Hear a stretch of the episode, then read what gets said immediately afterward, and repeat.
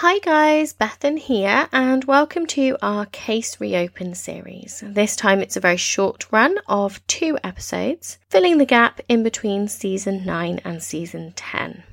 And before season 10 kicks off on the 13th of September, we've each chosen an episode from the back catalogue to revisit.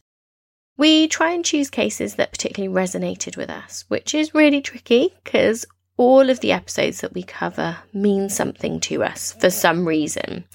Last week, Mark introduced his revisit to the assassination of Kim Jong Nam, and he explained his reasons for wanting to cover the case in the first place, the reason why we decided to do that episode at all, and also his personal fascination with the Kim dynasty and the whole story.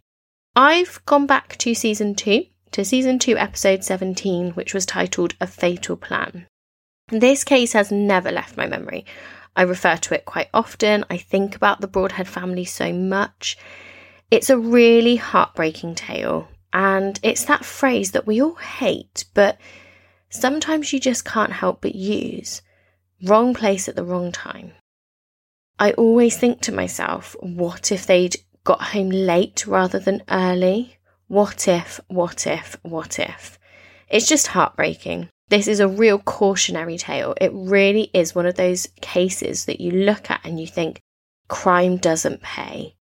The whole sad, sad situation is just, it was so, so preventable. And I think that's also one of the reasons why it really hits me is that there were so many moments where this case's perpetrator could have not gone that next step further and could have not gone again and and there's just so many opportunities where actually two lives may not have been lost. This case also includes a fire, which is something that I'm always drawn to as well. It's obviously something that really, really terrifies me. It's my choice to revisit this mostly to remember the Broadhead family. We're going to go back to October 2016. And I think, yeah, let's just remember them. And I hope that it's always a weird one to say, but I hope that you enjoy re listening to this episode because I think about it often. I think about the family often, and I, I don't want them to be forgotten. But I am sorry because it is not a light-hearted listen in the slightest. So thank you so much for listening, and we'll be back next Wednesday with season 10. Thanks, guys. Bye bye.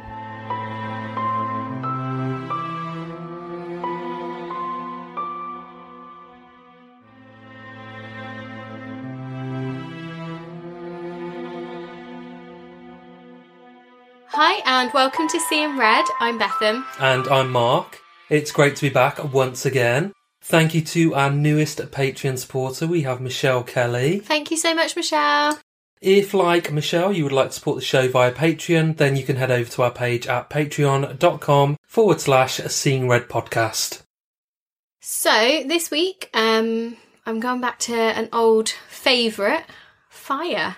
Oh, you love a bit of fire. I hate fires as well, so I, I think that's why I get drawn to doing cases about them. Um, so recently, the most common causes of household fires, according to the Tyne and Wear Fire and Rescue Services, were revealed. So the main things that could cause a blaze are smoking, that's like the main one, unattended cooking equipment, dirty grill pans, overheating microwaves, and overloaded electric sockets. They also noted that phones and laptops that are left charging for far too long Guilty. are also major causes of household fires. Yeah, I'll definitely do that. Yeah. I think it's fine if you're just like charging it to 100, but then when you just leave it on there, I think that's the issue. They also said that whilst a house fire can be absolutely devastating, most house fires are easily preventable. And the main point of advice was that you should make sure that you have a working smoke alarm. That is like the main thing. What's this, a public service I think it is a little bit this episode, but why not? I Look think it's important. They also said that we should all have an escape plan and like a backup route out of the house. I know you said route. I think because I was like thinking that you would probably say route because you like to say things weird. Yeah, I do, yeah. Yeah, so a backup route planned Makes out sense, sort of in your head. yeah, so yeah. if the worst was to happen. And you're upstairs or whatever, which window you can jump mm-hmm. from. So we all do know that sometimes fires are started deliberately. True crime fans probably understand this more than most people. And I don't know about you, but when I see a news report about a fire, my gut instinct is who did this or why did someone do that rather than thinking it was an innocent fire. I agree, yeah. Yeah. And arson is still the single largest cause of fire in England and Wales. Research estimates that the cost to the economy of arson in England and Wales is around 2.53 billion pounds Wow. a year. In the past 10 years, there have been around 2.3 million fires set deliberately, causing over 25,000 injuries and 900 deaths in the last 10 years. In an average week in England, there are around 1,600 fires set deliberately, resulting in 50 injuries and two deaths. That seems like really crazy high to me, but the number of deliberate fires has gone down in the past 30 years or so.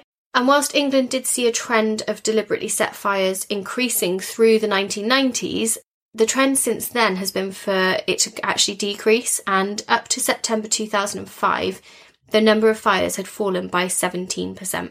I find that fascinating though, because I think mm-hmm. what what kind of behaviour or cultural changes are behind that? Yeah. And that trend is continuing. So since 2005, I was kind of thinking when I was researching this case, I wonder if it's like an increase in CCTV because it's more unlikely that someone would get away with the crime. Yeah, maybe. Um, and it does seem quite rare to hear of deliberate fires being set, and it's so much more shocking nowadays when people do lose their lives in such events. I remember that we worked together when the first reports were being published about the shocking fire in Derby, which took the lives of six children. And we, along with the entire country, watched their parents, Mick and Mairead Philpott, beg for information about who was responsible for them before a shocking turn of events that perhaps wasn't so shocking to people who are interested in true crime. The parents and their friend were actually convicted. I did wonder if we should cover that case, but I feel like it's been covered a lot, and there are a lot of very good podcasts and very good documentaries. So if you don't know the case, if it's something that you would be interested in hearing more about, um, definitely look that up. I did wonder if that's where you were going with this. I, thought, oh, you we doing Nick and yeah. I didn't Yeah. tell you who I was doing No, just to like try No. and tease you a little bit there. I really thought that's where you were going, Yeah. and I think I, I think you're right though. I think I'm probably glad that we're not covering Mm. that because it's it's been done a lot. Yeah, and rightly so because it is an absolute tragic story. But what are we going to bring to the table that's new with that? Because there's no theories that we can really No. explore. Whereas sometimes when it's an unsolved case, that even if it is really public, you can discuss. All I'd have to say is just how much I hate Mick Philpott. He's such a creep. Yeah, It's literally all I'd be saying all episodes. Ugh. So today's case does look at deliberate fire that was set in quite a similar manner to Mick. So the perpetrator actually used petrol, same as what they did. But the background to the case is very different to the Philpotts. First, we begin in Stanley, West Yorkshire, in the middle of October 2016, with Daniel Jones and Ben Kay. The two were friends, if you can call them that. But Daniel Jones had loads of debts and was a gambling addict, and he was being nagged for child support a lot from the mother of his children. He realised that there was the opportunity to steal some money from his friend, so when Ben was away on the 15th of October, Daniel broke into his house and he stole a safe that contained £850 and an ounce of the Class B drug ketamine. I thought ketamine was class A. Said on the news reports No, it was I'm a sure. Class B. Yeah, I'm sure it is, but I, I just always know. thought it was class A. Yeah, I can't imagine it's a Class A. I don't think it's that quite bad. But it's like medical, like medicated. yeah, it's used in medicine. It's like cocaine and heroin. That's true. When he got home, he made internet searches, including how to break into a Yale safe.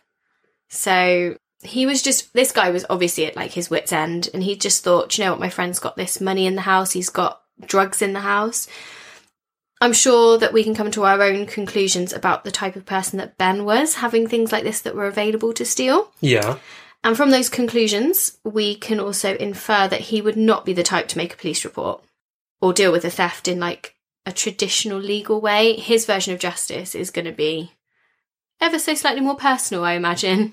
and also I, I suppose obviously he's got the drugs there, so he's not going Mm-hmm. to want to kind of admit that to the police. But even the money, the police would start asking questions Yeah. and say, "Where did that money come Yeah. from?" And potentially it's come from an illegal source. Mhm. So you can understand that Daniel was obviously in a pretty tough time, but also, is this really the right person to be stealing from? Yeah.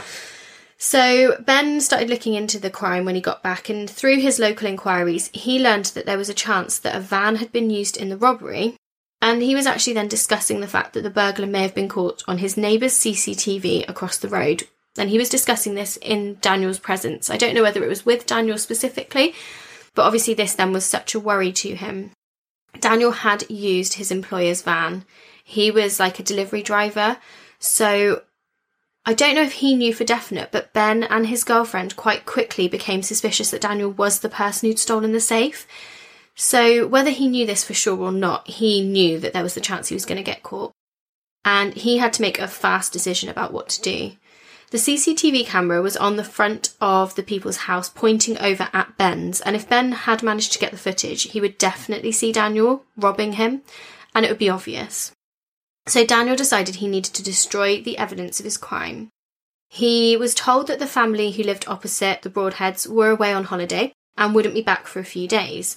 So, in the early hours of October the 19th, Daniel filled up his van with diesel, drove to Leeds, where he was caught on CCTV footage entering Winston's massage parlour, mm, which he left 20 minutes later. I'm guessing not for a massage. Wonder what he was doing in Yeah. there. Hmm.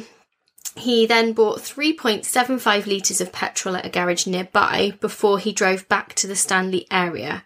Don't forget his van was a diesel vehicle, so this clearly wasn't for his van. A tracking device on the van, because it was a works vehicle, did show him parking up, and then it's stationary, and he's then caught on CCTV walking. He approaches the front door of the Broadheads home at about 4 14 15 and then walks past and he's got a can of fuel in his hand and then he walks back and the second time that he walks back up to the house it is about 4:17 in the morning he poured the petrol through the letterbox and set it alight inside the home were Andrew and Sarah Broadhead and their two daughters Kira and Mia the family had just got back from their holiday in Spain and were fast asleep the fire took hold really fast and burned up into a huge ball of flames within seconds. The parents were awoken by a large bang and rushed out onto the landing and just saw the horror downstairs. Soon the home was filled with smoke and flames, and they said that they were in a panic, bumping into each other on the landing, shouting, Fire, and we need to get out. And I think that's a thing, isn't it? Quite often a fire will break out in the middle of the night, so Mm-hmm. you're really dopey, you're asleep, half asleep. It's dark And- anyway. Yeah, and obviously it's such a shock, you're panicking, Mhm. so you would just, it would just be a mess. You'd just be chaotic scene. Yeah. The parents were like scrambling desperately to get to their children. And then neighbours had been awoken by the blaze as well, so they were trying to help. Sarah ran into Mia's bedroom and told her to climb out of the window while her husband went to go get Kira. Luckily, Sarah and Mia escaped through Mia's bedroom window and they climbed out onto the roof of the utility room before they were kind of helped out into the garden by the neighbours. Firefighters were called to the scene at about 4:20, so that's how fast everything happened within And that, they arrived minutes. there really quickly then. hmm Sarah could hear Andrew tempting to get Kira out to safety, so she'd sort of gone to one daughter he'd gone to the other. She could hear him coughing and Kira screaming, but all of a sudden, everything went quiet. As Sarah dropped down onto the flat roof, she realised that they weren't behind her and she felt like her worst fears were about to come true. The fire brigade had arrived and they'd got inside. Soon afterwards, they then carried Kira out.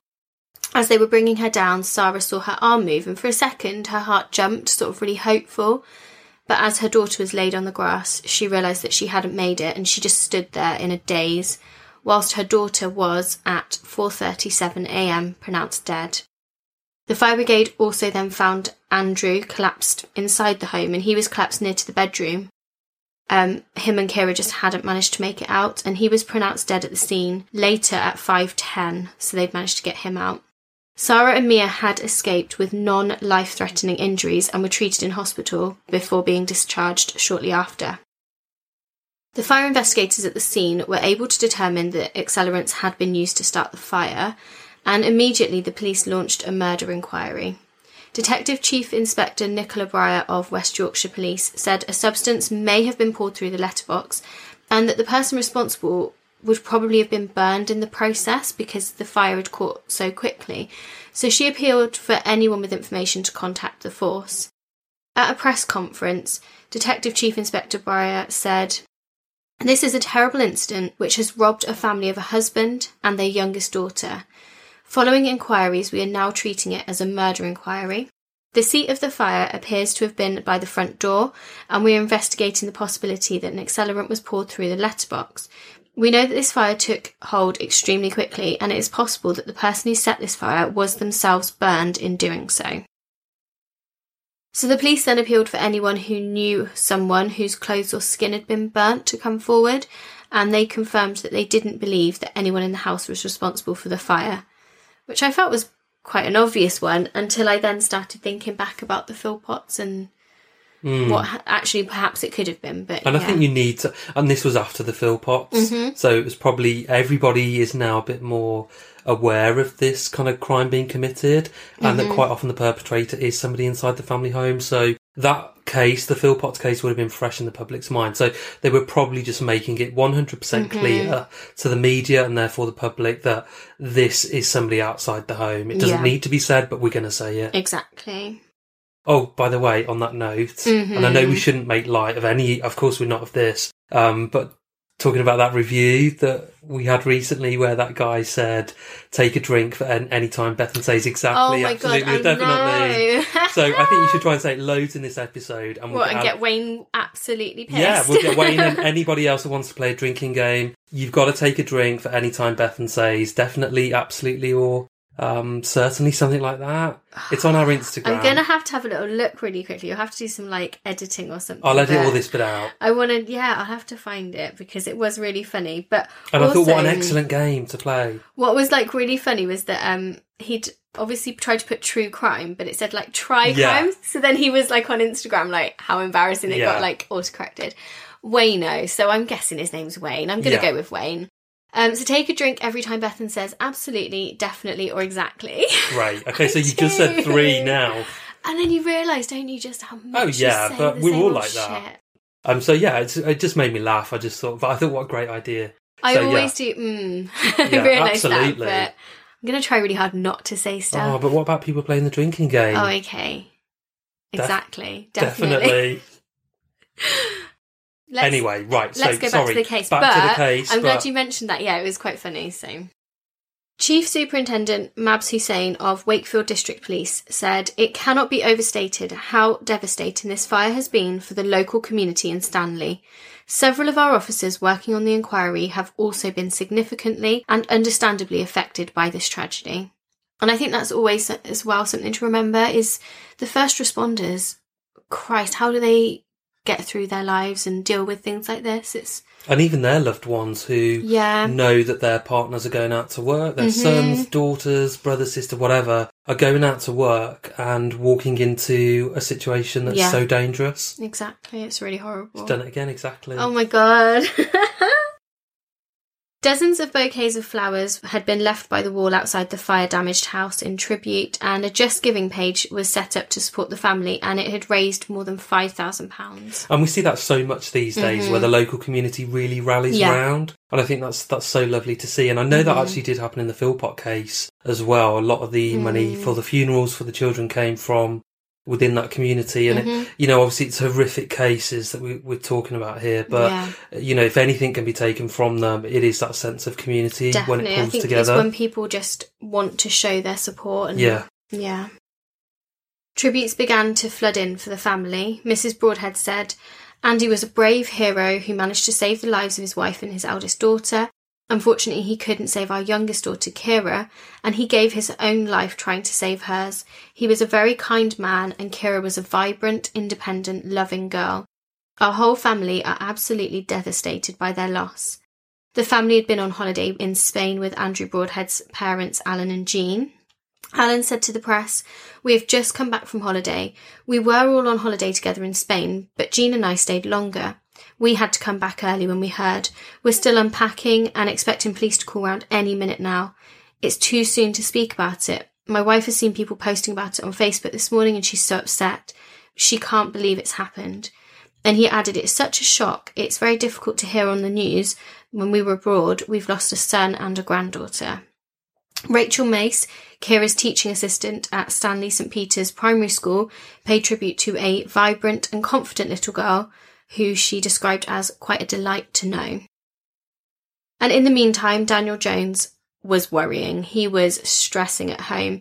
His internet searches showed him repeatedly searching on the internet about what was being reported about the fire and all of the news reports he was just constantly watching.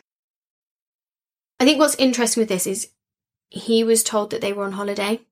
So I would be interested to know a little bit more about his mindset at this point because we'll go into it in a little bit in, of detail later, but whether or not he knew there were people in that house. I think you're right. That's a really interesting bit because as mm-hmm. soon as you mm-hmm. said that they were in the house after he'd started the fire, I was mm-hmm. like, well, hang on, mm-hmm. you said that they were on holiday. Yeah. So I think he probably did think they were on holiday and he was just burning the house down to destroy the CCTV. And perhaps he didn't realise that the fire would necessarily take hold so quickly throughout. I think that house. would be naive to think that. Yeah. Using three and a half litres of petrol. But then how clever is this? Yeah. You know, how true. clearly yeah, is yeah. this guy He's thinking? Perhaps not clever. Guy. Perhaps yeah. that's the wrong way, but how clearly is he thinking at this point? But can you imagine what he is thinking right mm-hmm. now? So he's found out that he has ruined an entire family's lives. Two of them are now dead. Mm-hmm. That wasn't his intention, probably. Yeah. Um, yeah, the, the, obviously he's done wrong, but mm-hmm. the blind panic. Yeah. When you realise that actually I'm responsible for mm-hmm. two people's lives now. I'm a murderer. And it's going to get worse, Mark. I'm just going to warn you. Can't now. get worse than this. Yeah. Fucking horrific. It is.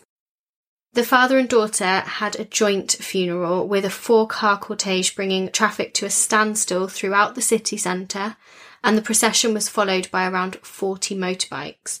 White flowers edged with orange inside the first hearse spelled out the words Dad and Andy, and inside the other hearse, the same coloured flowers spelled out the words Sissy and Kira. Both coffins were draped in Castleford Tiger shirts, which I'm guessing is a football or rugby mm. team locally. I don't know. According to local newspaper reports, as they arrived in the bullring, it slowly made its way round to the cathedral as the sound of revving motorbikes filled the city centre. The procession of riders parked their bikes on the bullring before heading to the service, and after the service, the sub-dean of Wakefield Cathedral, Canon Tony McPherson, said, There was today a genuine outpouring of grief and love, both for Andy and Kira, and also for Sarah and Mia, and the applause as they left the cathedral was heartfelt. Both Sarah and other members of the family made personal tributes which were read out and spoke of how kind and generous both Andy and Kira were and how they would always help anyone and Andy's love of life and laughter had kind of touched people. It was a privilege for us at the cathedral to serve the family and the community of Stanley and beyond at this difficult time, he said. The morning after the fire, Daniel Jones and Ben Kay were in contact, and Daniel Jones had been told by Ben everything that he knew about the fire. I wonder whether Ben realised the truth of what happened. It's not something that I've been able to discover. The police continued to investigate and pretty quickly pieced together what had happened. They were able to look at local CCTV and they'd used the tracker on the van to kind of follow Daniel's movements as soon as they realised he was a person of interest. They soon had plenty of video evidence of him setting the fire, running away, and then driving off. And I guess also of him getting the petrol. Yep. Jones was arrested a couple of days later on the Saturday evening, but he denied responsibility for the burglary or the house fire and made no comment answers to questions. He was charged and remanded in custody, awaiting his trial. The trial began in November 2017 at Leeds Crown Court, where Daniel Jones was charged with two offences of murder, arson with intent to endanger life, and burglary. He pled not guilty to the two charges of murder, and then also he pled not guilty to the alternative counts of manslaughter. So he was just saying, I was nothing to do with this. He denied arson, and the also it was arson with intent to endanger life, but also the alternative charge was arson being reckless, whether or not life was endangered. So he could have pled guilty to lesser charges yeah. and got a lighter sentence, but yeah. he made the decision, I guess, on legal advice. Yeah. To plead not guilty to so all he pled not guilty. He pled not guilty to burglary, which was the initial crime where he'd stolen the safe. The prosecution's case was that he had poured petrol through the letterbox of the property in order to destroy possible CCTV evidence of a burglary that he was alleged to have committed days earlier at another house in the street. And he just denied all of that. There were emotional scenes in the courtroom. At one point, Mia Broadhead, who was 12 when her father and her sister died in the fire, gave tearful testimony about the disaster. The judge actually had to give special permission for her to be in the courtroom because the usual age limit is 14. And that's so brave of her in such brave. an intimidating setting Mhm. with so much emotion to go in there in front of all those people in front Yeah. of the judge and talk so bravely Mhm. about how it had impacted her. And not just to write the statement, but to read it out. Yeah. Like, I, I don't know many adults who would be able to do that. She wiped away her tears as she told the packed courtroom, My daddy was the world's greatest superhero and he was my hero. I am thankful for his happiness, his kindness, and his love for everyone, the way he was positive and how he always lifted everybody's spirits. Mia also described her sister Kira, saying to the courtroom, My sissy was the world's brightest star, and nobody will dull her sparkle. I am thankful for the eight years we had with her, for her kindness, her funniness, her caring for one another, and her humour. She didn't deserve this, neither of them did. After she had finished reading out her statement, Mia returned to the public gallery where she was hugged by her mother, and I just imagine everyone was so moved by that entire thing. I'm moved by that. It's absolutely heartbreaking, the Mm. Yeah. words that she read out. Sarah also read out a personal impact statement to the judge in which she paid tribute to her husband and daughter and described the terror of the night in question, which is how we know so much about what went on inside the home that night and how she felt when she couldn't hear them behind her. Daniel Jones, who sat in the dock wearing a light grey suit and was surrounded by prison officers, just stared straight forward as the statements were read. But what else could you do? What else can you, know? do? Yeah, exactly. But then I would have broken down. yeah, But then I suppose that would have admitted his guilt. I don't know. it could have shown him to have a bit more feeling though Yeah. and then he's like well i didn't do this and i feel really bad for the people that this happened And I wouldn't have been able to control my emotions Mm. hearing that. yeah so i know we talked about whether or not he was particularly a smart guy or not and whether it was panic or what it was but i just don't think he was that smart because not only was he caught out initially as the robber pretty much like ben knew this and he was quite easily identified as the fire starter but he'd also fabricated a set of lies to try and throw detectives off the case. So, one such lie was he tried to cover his tracks by arranging for a can of petrol to be left by his home as a decoy prior to the trial. So then he could kind of claim that what he'd bought on the CCTV Oh, was purchased for his motorbike. right. So it was innocence. Except the plastic can that had been bought and then left outside his home was manufactured in 2017. so it couldn't have been the one that he bought in No. October. The prosecution also said that Daniel would have known that the family were home because when he walked past the house the first time, there was a light on, and when he walked back past, the light was out.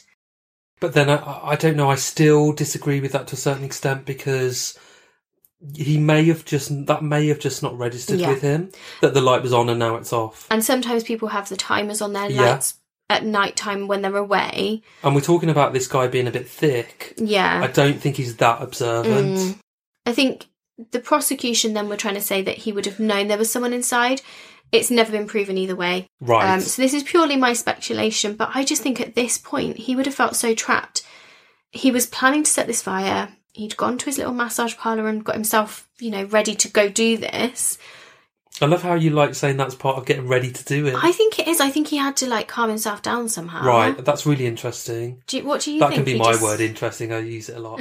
um, no. or I did you think it was just a random part of the story? He just went it's there. weird that he's done that before then going to commit the fire. So I think the two probably are connected. I think you're Mm. actually right. I think it was um, a release for him. It was I a was way of controlling was like- his emotions yeah. somehow by having that release first. Um, I- yeah, yeah. it's weird, really weird, and I think really valid point that you've made actually. Mm, that was I just purely my assumption, Yeah, but I I, really you're felt like he was preparing himself Yeah, because I thought you just kind of the way you said it. I just thought, is that what you mean? But you actually do. yeah. So I think you're right. I think he just felt so trapped, and he honestly thought that setting this fire was the only way out. He thought that this is going to get rid of the CCTV. I'll be out and I'll be in the clear. So are you saying that he's kind of turned up at the house, he's ready to set it ablaze. Mm-hmm. He potentially did realise at that point the family were home, but was in su- backed into such a corner that he Yeah, had no choice but I to do. continue. I think that at I this point, right. he might have even heard someone walking around and he still,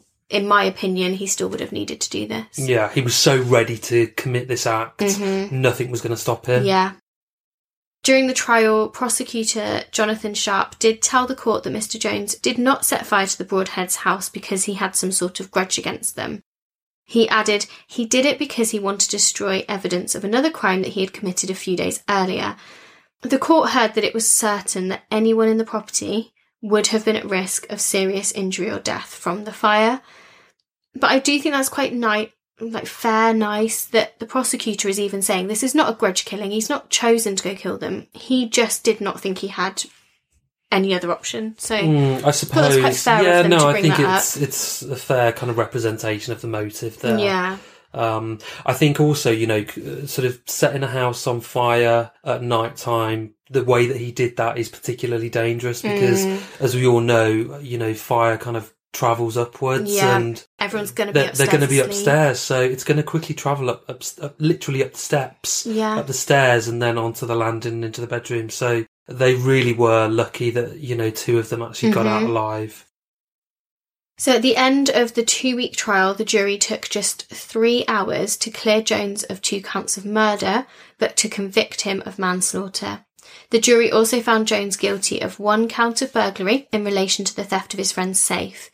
Mr. Justice Morris sentenced Jones to 20 years in prison for double manslaughter and told the killer he was guilty of seriously reckless conduct and said that this had caused enormous and enduring pain and suffering to the family. After the sentencing, Jonathan Sharp from the prosecution said, This was an appalling crime and the consequences have caused Mr. Broadhead's surviving family unimaginable suffering. The police conducted a wide ranging investigation. We were able to present CCTV to the court which showed Jones buying petrol far from his home address and then arriving at the Broadheads' home and setting fire to it. Tracker evidence from his van was found to confirm his movements that night, and his lies to the police strengthened the case against him. Having heard all the evidence, the jury convicted Jones. I hope the convictions are of some comfort to the Broadhead family, and our thoughts remain with them. And Judge Justice Morris told the court, It is hard to imagine the horror of the catastrophic events of that night, what Andrew and Kira must have endured, and the pain and anguish that Sarah and Mia have to endure. They have to live not only with the trauma of the events of that night, but with their devastating loss. Cases of death through arson are particularly horrific and the seriousness is very grave. You did not intend to cause their death or serious harm to them. You did not know that they were home when you set light to the house. However, I have no doubt that when setting light to number 55, you were guilty of seriously reckless conduct that foreseeably carried the risk of causing pain or death or of serious injury. You have caused the death of two people, and enormous pain and suffering to Sarah and Mia Broadhead and their wider family. Kira was only eight years old and particularly vulnerable. So I think Daniel just sat there hearing all that being said to him. He must surely now have so much remorse for this. You would I hope think, so. Yeah. And Detective Bryar of West Yorkshire Police, who we heard from earlier, said that the crime had shocked the whole of West Yorkshire. She said, It is difficult to know where to start to describe the sheer madness and callousness of Jones's actions in trying to cover up a burglary by setting fire to a family home. It is no exaggeration to say that he has left the Broadhead family facing a lifetime of loss. I think he was actually quite lucky to get away with the sentence that he Mhm. got because because he's been convicted of manslaughter. It's not a life sentence, Yeah. so it's not a minimum term of twenty years. He could be released on parole. They could look Mhm. at parole after half of that. Yeah. So this is where it, it, gets really bad, Mark. Because I was thinking, I thought you said it gets worse. And I was like, we're nearly at the end now. Ironically, the CCTV outside of the Broadhead's home Oh, was not off. working at the time. And he actually killed half of the family for something that Oh, would never fuck. have revealed his crimes in the first place. Isn't that? I don't know what to say. That is just. I, oh. I just can't believe it. Mhm. I can't believe that. Yeah. I couldn't end the episode on that note. I absolutely couldn't. So I thought, bit of a public service announcement, but I thought I'd share some of the tips from the Yeah, UK Fire yeah. Service on how to protect yourself in your home. They sort of state that most fires in the home can be prevented. So obviously things like this, this is a deliberately set fire, but the accidental fires, we can sort of take some basic and common sense precautions. They have loads of online resources and leaflets that can be downloaded. And most, if not all, fire and rescue services in the UK offer what is known as a safe and well visit. Um, some of them call them a home fire risk assessment or a home fire safety check. And basically, members of your local fire and rescue service visit your house. They carry out an inspection of your home completely free of charge, but they'll then look at where the risks are for you so that you can amend those. They did say on the website as a warning that the visit might be carried out by firefighters who are operational, so don't be surprised if a fire engine arrives at your home. I thought that wow. sounded like amazing. I was like, yes, please. Especially if you've got kids, like oh, it would be really it. important yeah. to do that with kids in the house and talk to them about fire safety, yeah. but also they might go sit in the truck and stuff. So I thought what an fun. amazing service to be offered. Yeah, though. and I didn't know about this until I was investigating about this case. The visit basically they'll go around, they'll identify and make you aware of potential fire risks within your home, perhaps even telling you you need to stop doing such and such or change what you're doing. They help you to plan an escape plan. So if there is a fire that breaks out, they'll actually help you the best routes and what's most safe and sensible. And then also they'll ensure that your smoke alarms are working. And if you do qualify for a free smoke alarm to be fitted because you don't have any at the time, they'll actually fit it free of charge, ready for when they go. Wow. So I thought that was brilliant. really good for hopefully some of our listeners may take this up as a Yeah, as obviously in the use. UK, not the twenty five percent of you are so listening in America. I don't know whether America has something similar. I know that in the US um, you can turn up at a fire station and they'll fit your car seats for you. Wow. So uh, again, I don't know if the UK do that. Yeah. But, but have a look at your local authorities and Yeah, see what see what's on offer because yeah. it's a free service. There's also some help available from London Fire Safety on their website, which talks you through making an escape plan because they say that they appreciate that in a smoky, scary atmosphere, it's easy to freeze, panic, and actually become disorientated. And you might think that's a bit strange because you're in your own home, but yeah, you can understand that. Do you know what I've heard is quite common mm. um, with fires in family homes that when the fire service go into the home to look for the members of the family, they will quite often find very young children hiding in wardrobes mm. or in cupboards because they don't quite have the understanding that that's yeah, still out. not a safe place. Yeah but um or under beds under beds yeah. that kind of thing but they they just literally are trying to hide from it mm-hmm. so that's really common so whereas actually i suppose if you've got the fire brigade come out and they speak to your children and it's you know it's never going to happen to you but what if yeah you've got something um, they say that by planning and practicing how you would escape with the whole family, you can be more confident in a fire situation. So actually having that practice.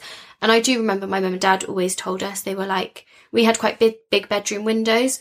And so they'd be like, you chuck your duvet out, you jump out, don't, don't care about your other family, but don't care about your sisters, don't go back for anything. You get, you jump out onto the garden and they'd be like, aim for the bushes, mm. whatever room re- you're in. Really, they say try not to jump, try and kind of crawl out of the window yeah. and hang on with your hands and then lower yourself. Yeah, yeah, so you're not jumping as far. Or throw like your duvet out or your yeah. mattress if the room's big enough, smaller, I don't know, like the window's big enough. Um, they have sections, so that's on the London Fire Safety website. They have sections for every different type of home that's imaginable. So, depending on if you're in a flat and that sort of thing. And isn't it weird that we at work would have regular fire mm-hmm. testing. Yep. So probably once a week. You, you know, our listeners drills. would be the same. So yeah. probably testing the fire alarm once a week and then a fire alarm drill once a year as a minimum where you literally are simulating a real fire and yeah. evacuating. When you we have ne- visitors, you're like, there's the fire escapes, here's what When do we ever do that in our own homes? And actually, when you're asleep in bed, that's the most important time that you should be practicing you're because when you're vulnerable. at work, you're alert, you're, you're awake, alert, you're awake, it's light. You've got other people around you. So, yeah, bit of a public service announcement ending to the to the episode, but I felt like it was quite important to do. And I also wanted to kind of move away from the case because it was just so harrowing to research and write that episode. And I find it weird that, you know, that's that's quite a big crime that's been committed. A young child has been killed and her dad as well. And I don't recall this case. I don't recall mm. reading about it. It's very local, I feel like. Um, yeah. To the sort of Yorkshire area. To that area, than... yeah. So it didn't necessarily well, though, make the national news much. He was caught quite quickly, and I think yeah. that's often why cases then become more national news because the police are still appealing for information. So it was headline news, but perhaps not for as long as sometimes other cases are. Quite a raw case for us there. Mm, Thank yeah. you for that. Thank you for listening, everybody, and get in touch and let us know your thoughts. We are on Instagram, Facebook, and Mhm. Twitter. Search for Seeing Red the podcast. You can also find us over at Patreon at Seeing Red. No, at Yeah, Seeing Red podcast. Like Uh, you search for it. at patreon.com forward slash Seeing Red Oh, podcast. You just got confused. I got confused. Um, or you can email us or whatever you want to do. Just get in touch. Yeah, until next time, we'll see you then. Thanks for listening. Bye. Bye.